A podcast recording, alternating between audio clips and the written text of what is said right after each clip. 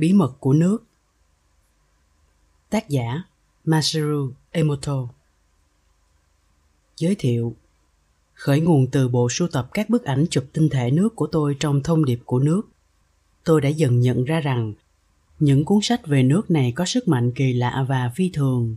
Tự chúng đã có khả năng bay cao và vươn xa khỏi những thế giới quen thuộc của tôi với những vùng đất xa xôi, nơi chúng có ảnh hưởng vô cùng to lớn chúng buộc mọi người phải nhìn mọi vật theo một cách khác, và tôi thường được mời tới nói chuyện với những người đã từng được cuốn sách lay động.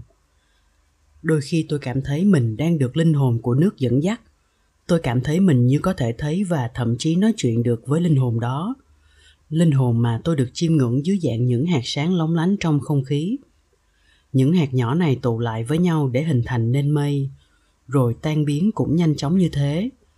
Tất cả đều khiến tôi cảm thấy thư giãn mặc dù bây giờ tôi cảm thấy như mình được linh hồn của nước dẫn dắt, lần tiếp xúc đầu tiên của tôi với nước là chẳng dễ chịu chút nào.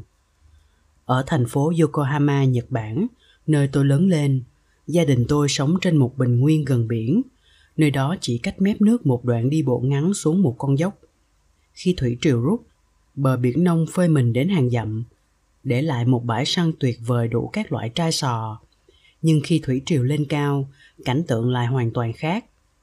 Chắc có lẽ tôi được tầm 6 hay 7 tuổi gì đó, khi một ngày nọ, biển cả nuốt chửng tôi. Hôm đó, tôi đi bơi cùng cậu bạn hàng xóm hơn tôi 2 tuổi.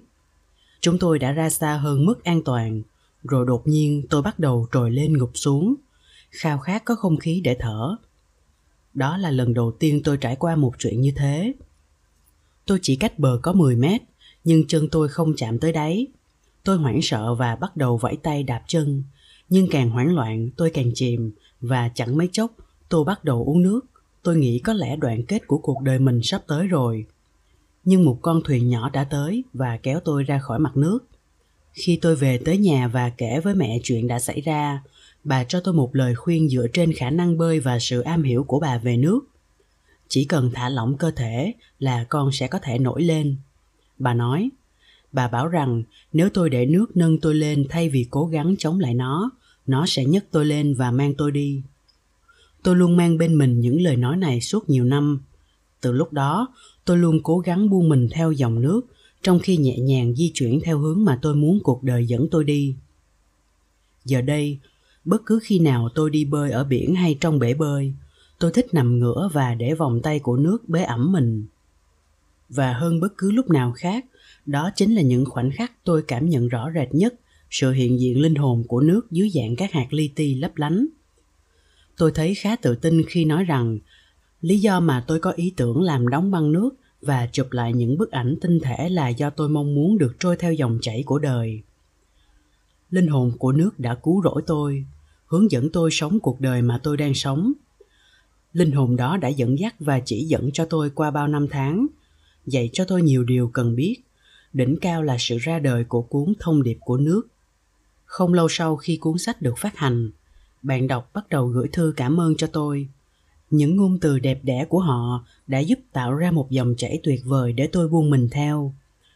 Hầu hết các bức thư đều thể hiện sự đề cao và cả sự kinh ngạc khi được nhìn thấy chân lý của tự nhiên biểu hiện qua các tinh thể của nước.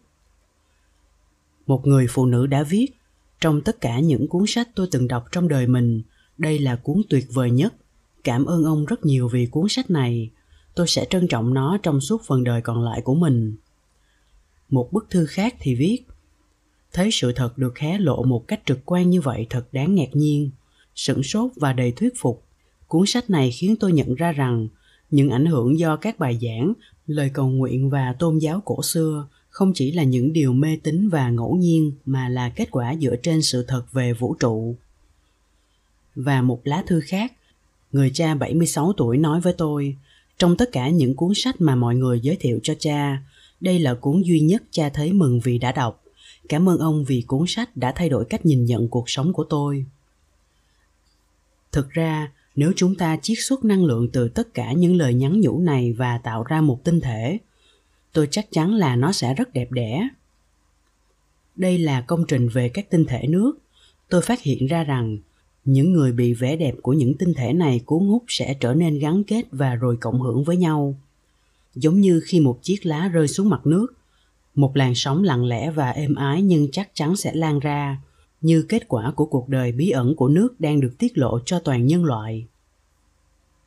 Trên khắp thế giới, phản ứng của tất cả mọi người đều giống nhau. Tôi đã gặp gỡ nhiều người đến từ đức, thụy sĩ, áo, hà lan, anh, pháp, ý, mỹ canada costa rica uruguay ecuador brazil úc hàn quốc philippines và đài loan những nơi tôi đến giảng bài tháng 6 năm 2012, tôi được giáo hội chính thống Hy Lạp mời tới dự một chuyến hội thảo du hành xa hoa trên biển Adriatic cùng với những lãnh đạo tâm linh và các nhà khoa học trên thế giới. Biển Adriatic là vùng biển phân cách bán đảo Ý với bán đảo Balkan. Biển Adriatic là một phần của Địa Trung Hải. Các hội thảo chuyên đề được tổ chức ở Hy Lạp, Albania, Montenegro, Slovenia, Croatia, Ý và những bến đỗ khác với tên gọi Hội thảo chuyên đề quốc tế về tôn giáo, khoa học và môi trường. Đây là lần thứ tư sự kiện được tổ chức. Tôi đã được mời trước 3 tháng bởi một trong những nhà tổ chức hội nghị, một phụ nữ Hy Lạp, người đã được con gái cho xem bộ sưu tập những bức ảnh tinh thể. Cảm xúc của mỗi người khi nhìn thấy những bức ảnh tinh thể chạm tới phần sâu thẳm của từng cá nhân và tạo nên một dòng chảy kinh ngạc từ người này qua người khác, để rồi giờ đây trở thành một dòng sông tuôn trào còn một cách khác để thể hiện phản ứng với những cuốn sách về các tinh thể nước giống như các tinh thể nước đã mang lại nguồn dinh dưỡng cho những tâm hồn khô cạn của những người phải sống trong điều kiện khắc nghiệt của xã hội hiện đại. Chúng đã bổ sung thêm vào sự rạng ngời của cuộc sống cho mỗi cá nhân và cả xã hội. Hơn tất thảy, những tấm ảnh này đã thành công trong việc khởi đầu cho một phong trào rộng lớn đang diễn ra giữa con người trên khắp thế giới. Hoạt động sống là hoạt động trôi chảy. Nếu một con đập được xây dựng trên một con sông để chặn dòng chảy của nó con sông sẽ chết. Cũng giống như vậy, nếu sự lưu thông của máu bị ngăn lại ở đâu đó trong cơ thể chúng ta, điều đó cũng đồng nghĩa với việc chúng ta sẽ chấm dứt sự sống của mình. Điều tương tự cũng đúng cho các thành phố và các quốc gia. Gần đây, tôi đã may mắn có được cơ hội thuyết giảng cho đông đảo khán giả ở berlin. Bạn biết đấy, berlin là một thành phố từng bị chia cắt bởi một bức tường. Tôi nói với khán giả của mình rằng cũng giống như nước luôn luôn được tự do chảy một thành phố hay một quốc gia chẳng có lý gì để bị chia cắt cả. Sự phân tách Berlin vào năm 1961 đã kéo theo biết bao nhiêu điều khổ sở, gia đình ly tán và cả những ước mơ cũng bị gián đoạn. Rồi 28 năm sau, bức tường bị phá sập và cũng giống như nước luôn tự do tuôn chảy. Hàng triệu người bắt đầu đến và đi theo ý chí tự do của riêng họ. Con người đã mô phỏng lại dòng chảy của nước, một quy luật của tự nhiên. Và lý do là phần lớn con người là nước. Khoảng 70% cơ thể ta là nước. Điều này cũng đúng cho những cá thể trưởng thành của phần lớn các giống loài và đó là lý do vì sao con người không nên bị chia cắt bởi những chiến lược và ý thức hệ chính trị cũng giống hệt như nước con người lúc nào cũng cần được tự do tuôn chảy khi kết thúc bài nói chuyện của mình tôi nhận thấy rằng sự thay đổi đã bao trùm lên cả hội trường. Như thể có một cảm xúc đã lan ra toàn thể chúng tôi. Cả một làn sóng người đứng dậy và bắt đầu vỗ tay. Thông điệp của tôi đã chạm tới tâm hồn họ và kết quả là một làn sóng cảm xúc tỏa ra cả hội trường. Tạo nên một làn sóng sẽ mãi lớn lên và lan rộng tới những người khác nữa. Khát vọng hòa bình và những lời nguyện cầu cho tình yêu không thể bị giam hãm trong những ranh giới khác biệt về màu da hay ngôn ngữ đều có thể dễ dàng vượt qua. Khi những trái tim hòa điệu với nhau, tạo nên một làn sóng tuôn chảy. Một cuộc phiêu lưu nhỏ bắt đầu với một tinh thể nước li ti đã lan tới mọi người trên khắp thế giới, tạo nên một phong trào ngày càng lớn mạnh. Những tinh thể nước đã hòa quyện với điều gì đó tinh khiết và thiêng liêng.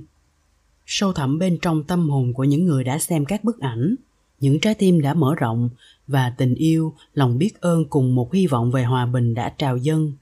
Mở ra con đường cho một cuộc phiêu lưu mới. Qua cuốn sách này và những tấm ảnh tinh thể, tôi hy vọng sẽ truyền tải được sức mạnh của lời cầu nguyện. Khi nước được tiếp xúc với một số cách biểu hiện nhất định, bạn thật dễ thương, bạn thật đẹp, tình yêu và lòng biết ơn. Một tinh thể nước tuyệt đẹp sẽ hình thành khi nước được đóng băng điều này thực sự có ý nghĩa gì với chúng ta? Những ý nghĩa trong trái tim chúng ta có tác động với tất cả sự sống và trong quá trình hình thành thế giới ngày mai của chúng ta. Tâm hồn của con người có một sức mạnh phi thường. Chúng ta thường nghe nói rằng hành động là kết quả cho những suy nghĩ của chúng ta và nguyên tắc đó được minh chứng một cách rõ nét qua cách nước hình thành các tinh thể theo những ảnh hưởng mà nó vừa được tiếp xúc nhưng khả năng ảnh hưởng lên hành động bằng suy nghĩ là con dao hai lưỡi. Nếu con người khao khát được thấy sự hủy diệt của thế giới, vậy thì đó là điều sẽ xảy đến. Có rất nhiều điều đã xảy ra trong thế giới này kể từ khi con người bắt đầu biết tới các tinh thể nước. Những tòa nhà khổng lồ, biểu tượng của văn minh và thịnh vượng đã đổ sụp ngay trước mắt chúng ta. Những cuộc chiến tranh mới đã nổ ra. Chúng ta đã thấy nỗi buồn sinh ra sự giận dữ và giận dữ lại tạo ra nhiều nỗi buồn hơn, tạo thành một vòng tròn bao vây thế giới xung quanh chúng ta. Có người khóc, có người cúi đầu tuyệt vọng và có người ngẩng lên cầu nguyện. Chúng ta phải dùng chính sức mạnh bên trong mình để giữ vững những suy nghĩ của chúng ta. Tập trung vào những điều tốt đẹp xung quanh, thay vì vào những thế lực mang tính hủy diệt.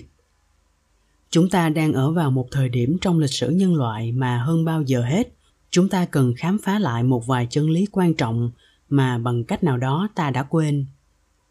Thực tế, đây có thể là cơ hội cuối cùng của chúng ta.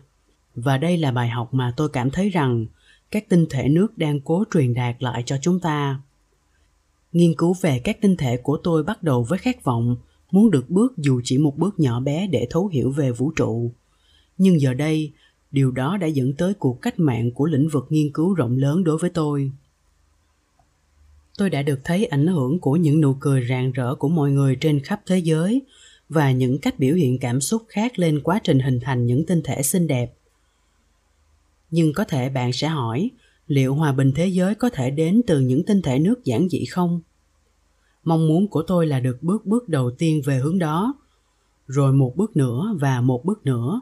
Cứ thế cứ thế về phía kết cục đó.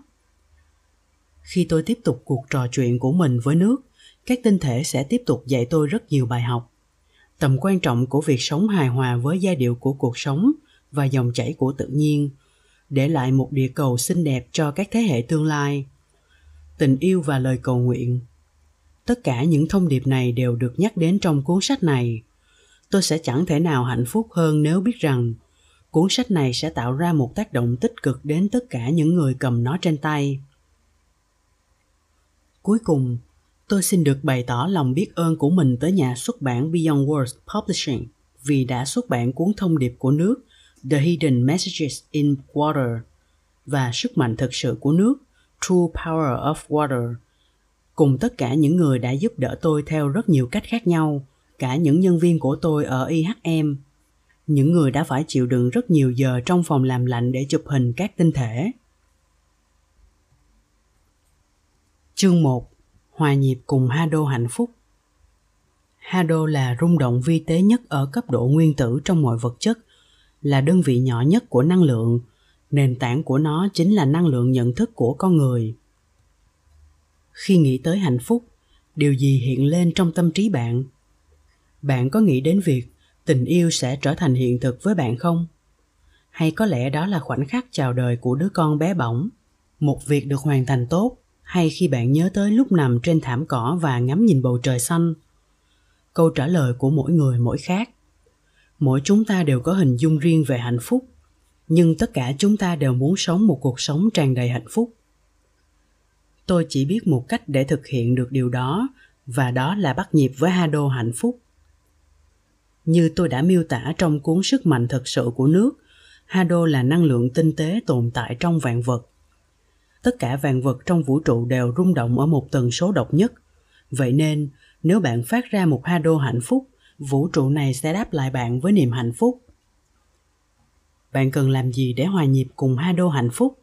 Một phần khiến vấn đề trở nên khó khăn là làm sao để biết được thực sự hạnh phúc là gì?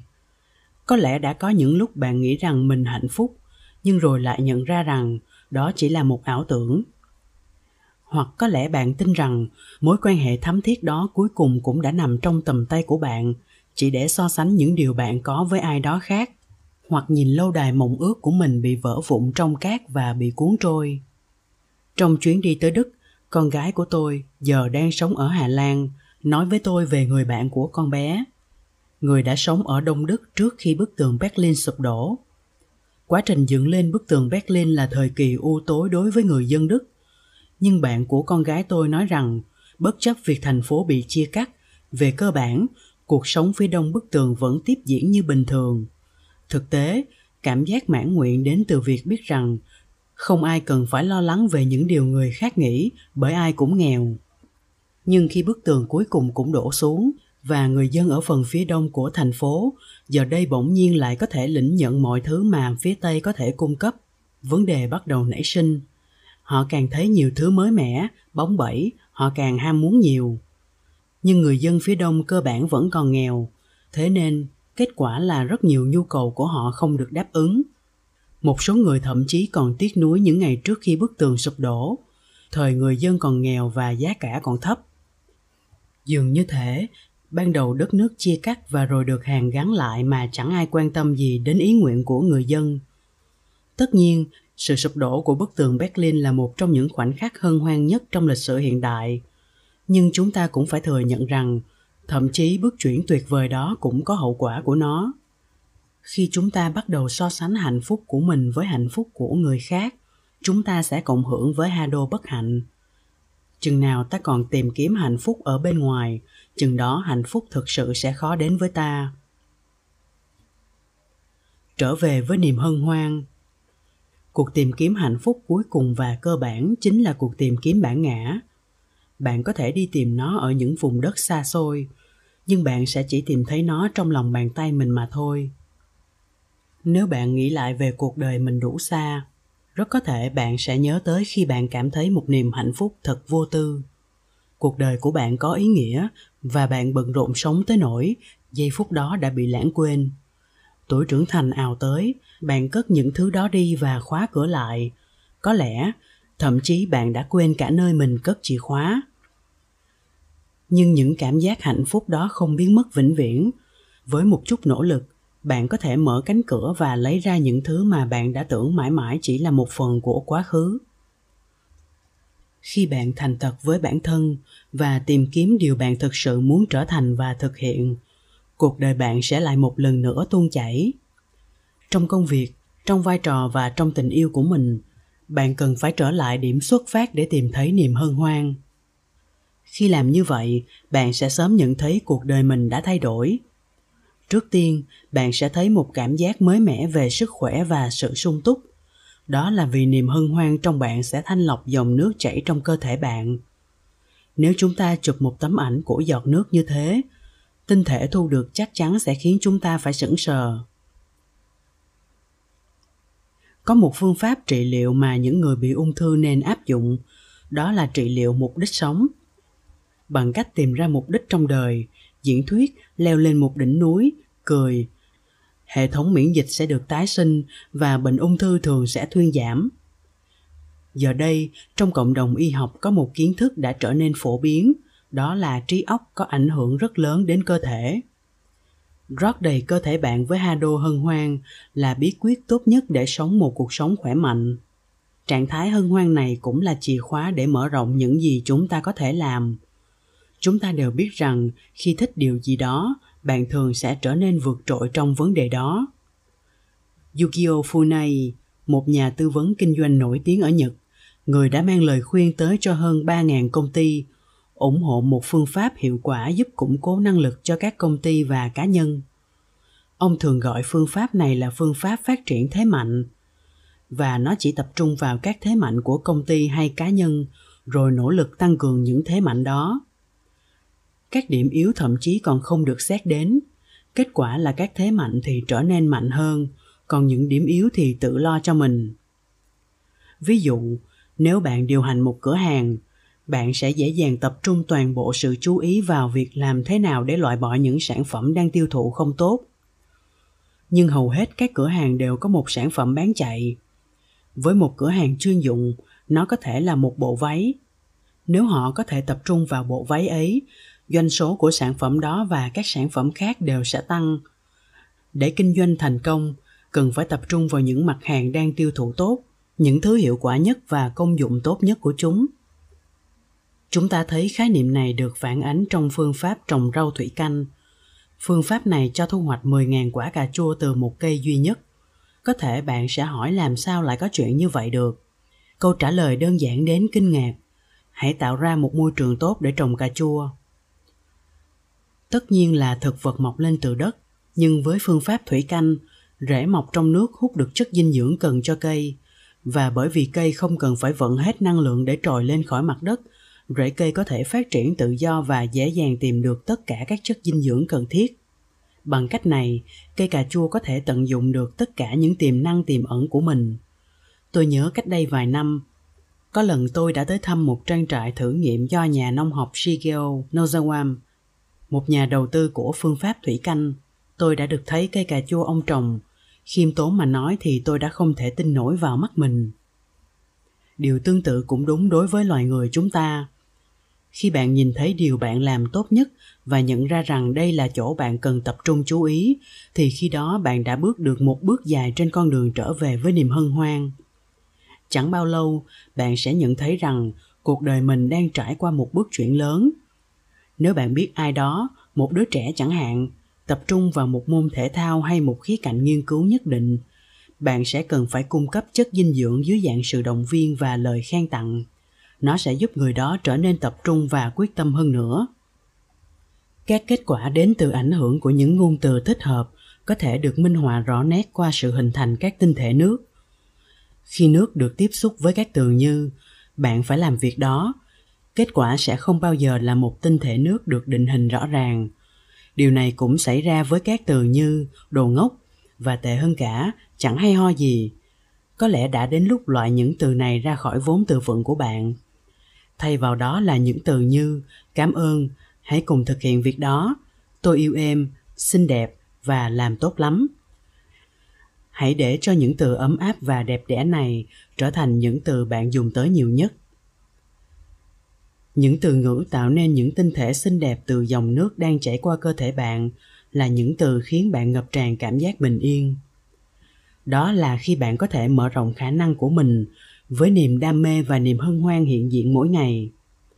Trong cuốn sách trước của mình, tôi đã giải thích cách chúng tôi đặt cơm vào ba chiếc lọ thủy tinh và với một lọ, chúng tôi nói đồ ngốc, với lọ khác, chúng tôi nói cảm ơn và với chiếc lọ thứ ba, chúng tôi lờ nó đi. Phần cơm được nói cảm ơn lên men và dậy mùi thơm thật dễ chịu. Phần cơm bị nói đồ ngốc, thẩm màu và một nát. Phần cơm bị tản lờ biến thành màu đen và bốc mùi rất khó chịu tuy nhiên đó không phải là phần kết của câu chuyện tôi mang chính những lọ cơm đó đến một trường tiểu học và cho các học sinh nói cảm ơn với cơm trong cả ba lọ Chẳng mấy chốc, cơm trong cả ba lọ đều lên men và bắt đầu tỏa mùi hương thơm dễ chịu, kể cả phần cơm đã bị hỏng. Điều này chứng tỏ rằng ngay cả những điều đang chết và mục rỗng cũng có thể được hồi sinh nhờ sự quan tâm, những ngôn từ tử tế và suy nghĩ tích cực. Shinichiro Terayama, nguyên giám đốc Hội Y học nhất thể Nhật Bản, Japan Holistic Medical Society, là một minh chứng cho điều này. Trong sự nghiệp của mình, Terayama là một doanh nhân đầy đam mê. Trước đó ông bị ung thư thận. Ông bắt đầu thói quen dậy sớm và lên tầng thượng khu chung cư cao cấp của mình để đón mặt trời lên. Khi ngắm mặt trời mỗi sáng, ông bắt đầu nhận thấy rằng cuộc sống là một món quà và ông bắt đầu nói rất nhiều từ cảm ơn. Không hề lơ là căn bệnh ung thư, ông nói lời cảm ơn tới tế bào và kết quả là chúng bắt đầu phục hồi bệnh ung thư thuyên giảm cho tới khi các bác sĩ tuyên bố ông đã lành hẳn bệnh khả năng mang lại sự sống của những điều được nói ra mạnh hơn những gì chúng ta có thể hình dung rất nhiều. Một cô bé 10 tuổi tiến hành một thí nghiệm tương tự như thí nghiệm với cơm, nhưng thay vào đó, cô bé sử dụng hạt giống hoa hướng dương. Trên một túi đựng hạt giống, bồn đất và thùng nước tưới, cô bé viết từ cảm ơn và trên bộ dụng cụ còn lại, cô viết từ ngốc. Và cô bé nói những từ này với những hạt giống tương ứng khi cô chăm sóc chúng mỗi ngày. Cây được tiếp xúc với từ cảm ơn lớn lên với cành lá đầy đặn và xum xuê. Ngược lại cây được tiếp xúc với từ ngốc lại có một thân cây cong vẹo và lá thì nhăn nheo khi nhìn những cái cây này qua một kính hiển vi, chúng tôi thấy rừng lá của cây tiếp xúc với từ cảm ơn dày dặn, trong khi cây còn lại thì lá yếu ớt và mỏng manh. Điều này có thể thể hiện rõ sự có mặt của ý thức trong cây, qua sự khác biệt kinh ngạc giữa hai cây được cô bé chăm bón. Tôi được biết về thí nghiệm này khi mẹ cô bé viết cho tôi một lá thư. Cô ấy kết thúc lá thư với một câu hỏi chuyện gì sẽ xảy ra nếu điều tương tự được áp dụng vào quá trình nuôi dạy trẻ em? Có một cách để nhìn vào các từ ngữ, đó là coi chúng như một công tắc để tắt hay bật sự rung động của mọi thứ trong vũ trụ. Có lẽ, chúng ta có thể nghĩ tới ngôn từ như một chiếc điều khiển từ xa, có khả năng chạm tới tất cả mọi nơi.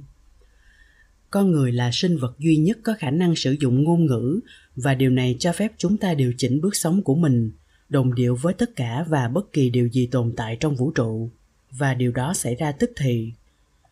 Ngôn ngữ và ý nghĩ của chúng ta có thể đi tới mọi nơi và mọi người ngay lập tức khi chúng được phát ra. Những trải nghiệm và sự tình cờ không thể giải thích nổi đã phổ biến đến mức chúng ta không thể bỏ qua. Có lẽ bạn đã từng mơ về ai đó và sau này phát hiện ra là họ đã mất có lẽ bạn đã từng nghĩ tới ai đó trong quá khứ và rồi bạn nhận được một cuộc điện thoại từ người đó. Điều này xảy ra với tất cả chúng ta và nguyên nhân của hiện tượng này có thể được tìm thấy trong sự rung động của ý nghĩ. Có một lần, tôi đã tiến hành thí nghiệm dưới đây. Tôi đổ đầy nước từ vòi ở văn phòng tại tokyo của mình vào một chiếc bình, rồi đặt nó trên bàn. Vì nguồn nước này là từ hệ thống công trình nước của thành phố và có chứa clo nên nỗ lực tạo tinh thể từ nước đã không thành. Sau đó, tôi nhờ sự giúp đỡ của 500 người ở khắp Nhật Bản. Vào ngày đã hẹn trước, họ cùng lúc gửi những ý nghĩ tích cực để làm trong sạch nước trong bình trên bàn tôi và rồi gửi thông điệp cảm ơn tới chỗ nước ấy. Đúng như mong đợi, nước đã biến đổi và có thể hình thành những tinh thể xinh đẹp nước có clo trong vòi đã biến thành nước tinh khiết. Làm sao điều này lại có thể xảy ra được? Tôi nghĩ bạn biết câu trả lời. Những ý nghĩ và ngôn từ của 500 người đã chạm tới nước, bất chấp những biên giới về không gian và thời gian. Và cũng theo cách đó, những rung động trong suy nghĩ của bạn ở chính thời điểm này cũng đang tạo ra một tác động nhất định lên thế giới. Khi hiểu được điều này, bạn cũng có thể nhận ra rằng bạn vốn đã nắm trong tay mình tất cả những chìa khóa bạn cần để thay đổi cuộc đời mình bất hạnh cũng có giá trị. Chúng ta có thể đọc được một điều khác về hạnh phúc từ khía cạnh hado. Cuộc sống hoàn toàn không phải là niềm hạnh phúc, còn sự sống thì sẽ còn nỗi buồn. Tất cả những hy vọng cao vời của chúng ta có thể dễ dàng bị sụp đổ. Nhưng có một cách nhìn khác về vấn đề này là nhận ra rằng bất hạnh là một lối nhỏ trên con đường dẫn tới hạnh phúc. Chúng tôi để cho nước tiếp xúc với từ hạnh phúc và bất hạnh. Đúng như mong đợi nước tiếp xúc với từ hạnh phúc hình thành những tinh thể tròn tuyệt đẹp, hình trông như một chiếc nhẫn quý. Nhưng còn các tinh thể hình thành từ nước tiếp xúc với từ bất hạnh thì sao? Chúng tôi chờ đợi sẽ thấy những tinh thể méo mó và rạn vỡ. Nhưng chúng lại là những tinh thể lục giác tuyệt đẹp trông như bị cắt làm đôi, trông như các tinh thể nước đang gắng sức để hình thành các tinh thể. Như vậy, có vẻ là bất hạnh không thực sự trái ngược với hạnh phúc bất hạnh trên thực tế là quá trình cần có để tạo ra hạnh phúc. Hạnh phúc và bất hạnh giống như hai đầu của một sợi dây thừng, và đôi khi bạn cầm một đầu của sợi dây và mọi thứ đều theo ý bạn. Còn những lúc khác, bạn cầm đầu dây kia của sợi dây và chẳng có gì vừa ý bạn cả. Cuộc đời là thế, chúng ta đều muốn ngày nào cũng được hạnh phúc và không bao giờ phải trải qua nỗi buồn. Như thế thì thật phi tự nhiên làm sao? Như những làn sóng dâng lên rồi rút xuống. Nếu nước không bao giờ rơi thì nó sẽ chẳng bao giờ có thể bay lên hay chảy về phía trước được. Mỗi niềm hạnh phúc trong đời đều có một mặt khác nữa. Khi bạn đang yêu, mỗi ngày đều tràn đầy những dự tính và niềm vui.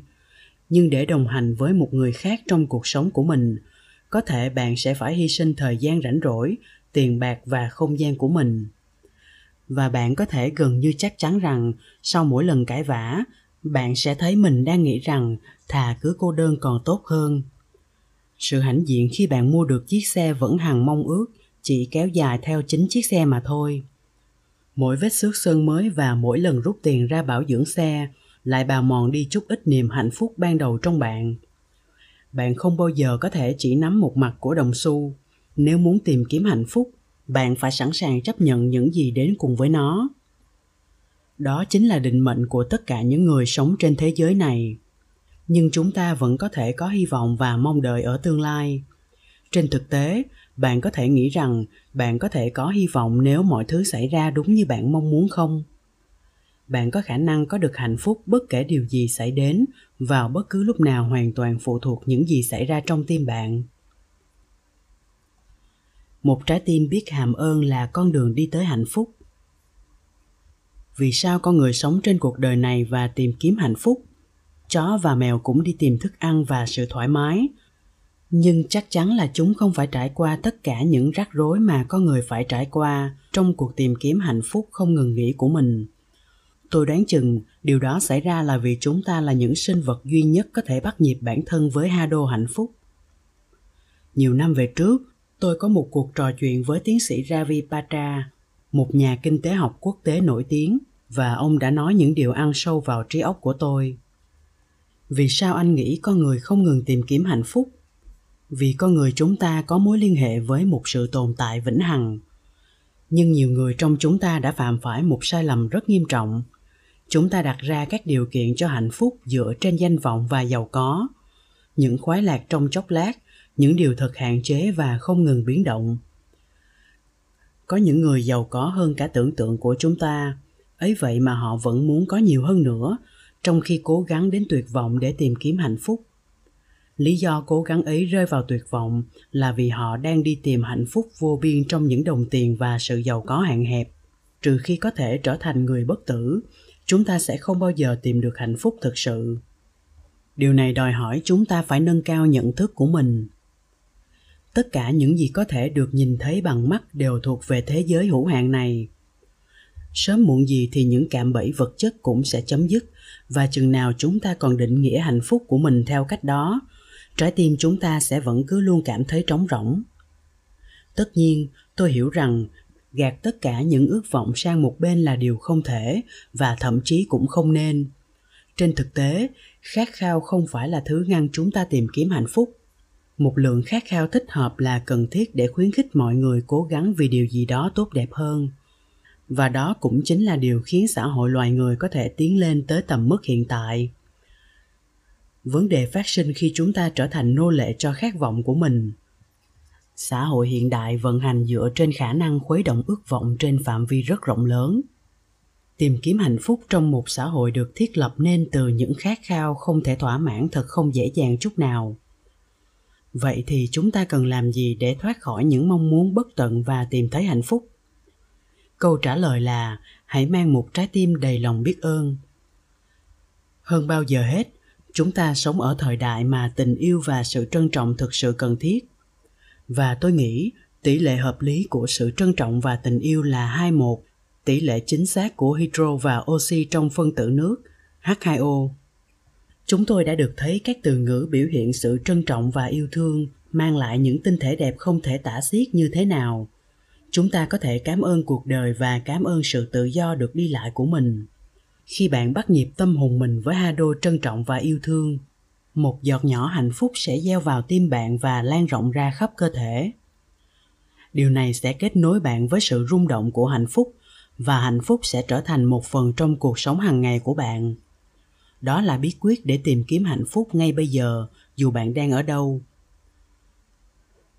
Thế giới vô hình của Hado. Các tinh thể nước chỉ là một khía cạnh hay một mặt của vũ trụ. Nước thay đổi vẻ ngoài của mình theo ý muốn khi nó cố gắng nói với chúng ta về sự hình thành của vũ trụ. Tự bản thân nó là một thế giới tạm thời được hình thành trong một môi trường khốc liệt. Chúng ta có thể nhìn sâu vào thế giới tạm thời này khi nhìn vào những bức ảnh tinh thể. Để chụp được ảnh, chúng tôi thu thập nước và đặt các giọt vào 50 chiếc đĩa battery. Sau đó, chúng tôi làm lạnh những giọt nước này ở âm 25 độ C và giữ cho chúng lạnh từ 2 đến 2 tiếng rưỡi. Trong suốt thời gian đó, chúng hình thành những cụm băng tròn nhỏ. Rồi chúng tôi nhìn vào băng ở nhiệt độ 5 độ C với độ phóng đại ở mức 200 lần. Các tinh thể chỉ xuất hiện 2 phút dưới kính hiển vi. Trong suốt thời gian đó, những tinh thể nước li ti hình thành các dạng hình lục giác và rồi tan chảy nhanh như khi chúng xuất hiện. Chỉ trong vài khoảnh khắc quý báu, cánh cửa tới một chiều không gian mới đã mở ra, trao cho chúng ta một cái nhìn thoáng qua về một thế giới kỳ ảo. Những người được nhìn thấy các bức ảnh của những tinh thể này đều bị vẻ đẹp kỳ diệu của chúng mê hoặc. Giống như chiếc kính vạn hoa mà khi nhỏ ta vẫn chơi. Đột nhiên, chúng ta bị cuốn vào một thế giới khác, dù chỉ một khoảnh khắc ngắn ngủi. Thế giới mà chúng ta bước vào là thế giới vô hình của sự rung động. Hay hado? Có ba từ khóa rất có ích để hiểu được hado. Từ thứ nhất là tần số. Toàn bộ thế giới này đang rung động ở một tần số cụ thể và duy nhất. Tần số có thể được mô phỏng dưới dạng sóng một cách dễ dàng nhờ các máy lượng tử tất cả các chất đều có tần số giống như các hạ nguyên tử. Điều này có nghĩa là bên cạnh việc nhận định xem cái gì đó là một cơ thể sống hữu cơ hay một chất vô cơ, cái gì đó ta có thể sờ thấy hay nhìn thấy, mọi thứ đều đang rung động và rung động ở một tần số duy nhất và riêng biệt. Nhưng đó vẫn chưa phải là tất cả. Với những lời chúng ta nói, những từ chúng ta viết, các bức vẽ và các bức ảnh cũng đều phát ra tần số của riêng chúng có thể bạn đã được nghe nói về những người mù có khả năng thấy màu sắc. Khi họ cầm cái gì đó trong tay, họ có thể cảm nhận được màu sắc. Họ biết vật đó màu ấm hay lạnh, đậm hay nhạt. Cũng giống như cách chúng ta cảm nhận được nhiệt độ và hình dáng của một vật thể. Những người này có thể cảm nhận được màu qua da. Mỗi màu sắc lại phát ra một tần số riêng và họ cảm nhận được tần số đó. Với các từ được viết ra cũng vậy theo các nguồn tin, những người có năng lực tâm linh có thể đọc một từ bằng cách chạm vào nó trong khi họ đang nhắm mắt. Có người còn nói họ có thể đọc được thư vẫn còn dán kín bên trong phong bì. Nếu nhận xét tới khái niệm về hado, bạn sẽ thấy rằng hiện tượng này có lẽ không chỉ là một trò ảo thuật. Nhưng vì sao sự hình thành các tinh thể lại bị ảnh hưởng bởi một từ được viết trên một mảnh giấy và đặt xung quanh một chén đựng nước trong mấy tiếng đồng hồ? Hay một bức ảnh đặt bên dưới chén nước trong 24 tiếng? Tôi tin rằng câu trả lời là nước có khả năng cảm nhận hado từ nguồn phát ra và ghi nhớ nó. Từ thứ hai giúp ích cho việc hiểu về hado là cộng hưởng. Sự cộng hưởng có thể xảy ra khi có nguồn phát và nơi nhận thông tin hado. Ví dụ như bạn gọi điện cho một người mà bạn đang muốn nói chuyện. Trừ khi người đó nhấc ống nghe lên, nếu không sẽ chẳng có cuộc hội thoại nào hết không có nơi tiếp nhận, thông tin không thể được gửi đi. Trong tiếng Nhật có câu ano kokyu hay hít vào và thở ra, nghĩa là tình trạng đồng điệu tinh tế diễn ra khi chúng ta đồng thời làm gì đó. Điều này liên quan tới quan hệ giữa bên gửi và bên nhận. Khi có một sự trùng hợp trong rung động, sự cộng hưởng sẽ xảy ra. Chúng ta có thể quan sát hiện tượng cộng hưởng trong một số lĩnh vực của cuộc sống hàng ngày. Ví dụ, nếu bạn cảm thấy ghét cay ghét đắng ai đó, rất có thể người đó cũng cảm thấy như thế về bạn. Tương tự, nếu bạn có cảm giác tích cực về ai đó, người đó sẽ cảm nhận được những tình cảm này ngay cả khi bạn không thể hiện chúng. Những điều chúng ta cảm thấy trong tim mình sẽ được người khác tiếp nhận một cách thật kỳ lạ. Từ thứ ba giúp ích cho việc hiểu về hado là sự tương đồng. Thế giới vĩ mô mà chúng ta biết là một biểu tượng một sự mở rộng của thế giới vi mô. Chín hành tinh quay quanh hệ mặt trời là phiên bản mở rộng của các electron chuyển động xung quanh hạt nhân nguyên tử. Và những gì đang xảy ra trong cơ thể con người là mô hình thu nhỏ của những điều đang xảy ra trong tự nhiên vĩ đại. Chúng ta cũng có thể nói rằng đây là một mặt của thuyết phân dạng. Khi nhìn vào một cái cây, bạn có thể thấy rằng cách đầu các cành phân nhánh và tỏa ra rất giống với cách cành đầu tiên phân nhánh và tỏa ra. Nói cách khác, bởi cây được hình thành theo cùng cách với các cành, cái cây tạo thành một cái bóng duy nhất, điều này không được gọi là cấu trúc phân dạng. Cấu trúc phân dạng có thể được nhìn thấy ở nhiều khía cạnh khác nhau của tự nhiên. Trên bờ biển, những gợn sóng của dòng sông và trong sự hình thành các đám mây. Trường hợp của các tinh thể nước cũng vậy vì sao các tinh thể nước lại hình thành các hình lục giác? Khi các phân tử nước hợp lại, dạng lục giác là ổn định nhất. Tất nhiên, những cấu trúc lục giác như thế đều quá nhỏ để nhìn thấy được bằng mắt thường. Nhưng khi những cấu trúc nhỏ này hợp lại với nhau, chúng tạo thành một hình lục giác lớn hơn. Nói cách khác, sự sắp xếp của các phân tử quá nhỏ để nhìn thấy được bằng mắt và sự hình thành của các tinh thể mà chúng ta có thể thấy qua kính hiển vi thì tuân theo các cấu trúc phân dạng. Như vậy, nhờ vào quan sát thế giới vi mô, chúng ta có thể nâng cao hiểu biết của mình về thế giới vĩ mô. Tương tự, bằng cách quan sát các hiện tượng vĩ mô, chúng ta có thể học hỏi thêm về thế giới vi mô. Ba từ khóa này, tần số, cộng hưởng và tương đồng sẽ giúp bạn hiểu hơn về hado một khía cạnh quan trọng khác về hado là dòng chảy. Đức phật biết rằng dòng chảy là nguyên tắc cơ bản của vũ trụ, nói rằng vạn vật thay đổi liên tục và không có gì là vĩnh hằng. Nước là một minh họa tốt cho điều này. Nước luôn luôn trôi chảy cùng cuộc sống, thanh lọc những thứ nó gặp trong cuộc hành trình của mình. Nó mang theo mình chất dinh dưỡng cần thiết để duy trì sự sống, đồng thời cũng cuốn đi những dơ bẩn, ô uế, trao sự sống cho thế giới cuộc sống cũng chảy cùng dòng chảy của nước.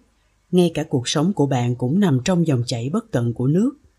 Thực tế, ngay cả chu kỳ sống và chết cũng tuân theo nguyên tắc đơn giản này. Lưu thông là quy luật của tự nhiên. Nhưng có một sinh vật khăng khăng đòi phá bỏ quy luật này của tự nhiên, loài người.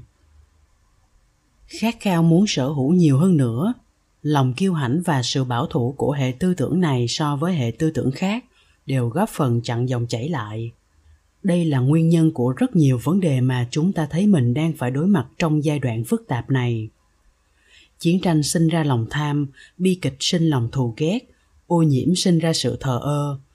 Đây chính là những méo mó hay giam hãm những phương thức tự nhiên của thiên nhiên. Rất nhiều vấn đề mà chúng ta thậm chí còn chưa bắt đầu giải quyết, đòi hỏi phải có giải pháp thận trọng và hành động quyết liệt và chúng ta làm gì để có được những giải pháp đó? Câu trả lời là sự lưu thông. Đây là chìa khóa mà chúng ta cần để mở cửa xả cho một ngày mới đối với nhân loại. Tìm kiếm hạnh phúc, nhân rộng tình yêu, khôi phục hòa bình và bảo vệ viên ngọc quý, trái đất. Tất cả đều bắt đầu với lưu thông và chính nước sẽ chỉ đường cho chúng ta. Xin mời bạn bắt đầu cuộc hành trình. Hãy lắng nghe thật kỹ hãy lắng nghe tiếng nói của nước và đắm mình trong thế giới kỳ ảo tạo nên những tinh thể nước. Một ngày nào đó, chúng ta sẽ trở về với nước và trở thành một phần của dòng chảy tự nhiên. Ngập tràn kinh ngạc, trái tim và từng bước chân của bạn sẽ được soi sáng. Một cảm xúc như thế sẽ mở ra cho bạn cảnh tượng đẹp nhất mà bạn từng thấy. Không cần phải chống lại dòng chảy, không cần phải sợ hãi vì tuôn về phía trước. Và lý do bạn chính là nước.